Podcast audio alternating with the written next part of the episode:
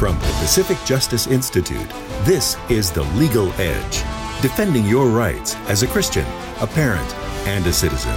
Here's Brad Dacus. Recently, Pacific Justice Institute Texas attorney Emily Cook successfully defended school board trustee Chad Green, a champion for parental rights. The board censored Green in May 2022, alleging policy violations for his testimony before a legislative committee on a bill aiming to keep explicit books out of public school libraries. Well, attorney Emily Cook refuted these claims, asserting no policy violations occurred. Join PJI in a prayer of thanksgiving for the upholding of Mr. Green's right to free speech. PJI provides legal representation without charge. Get exclusive email updates by registering for the Legal Insider at pji.org.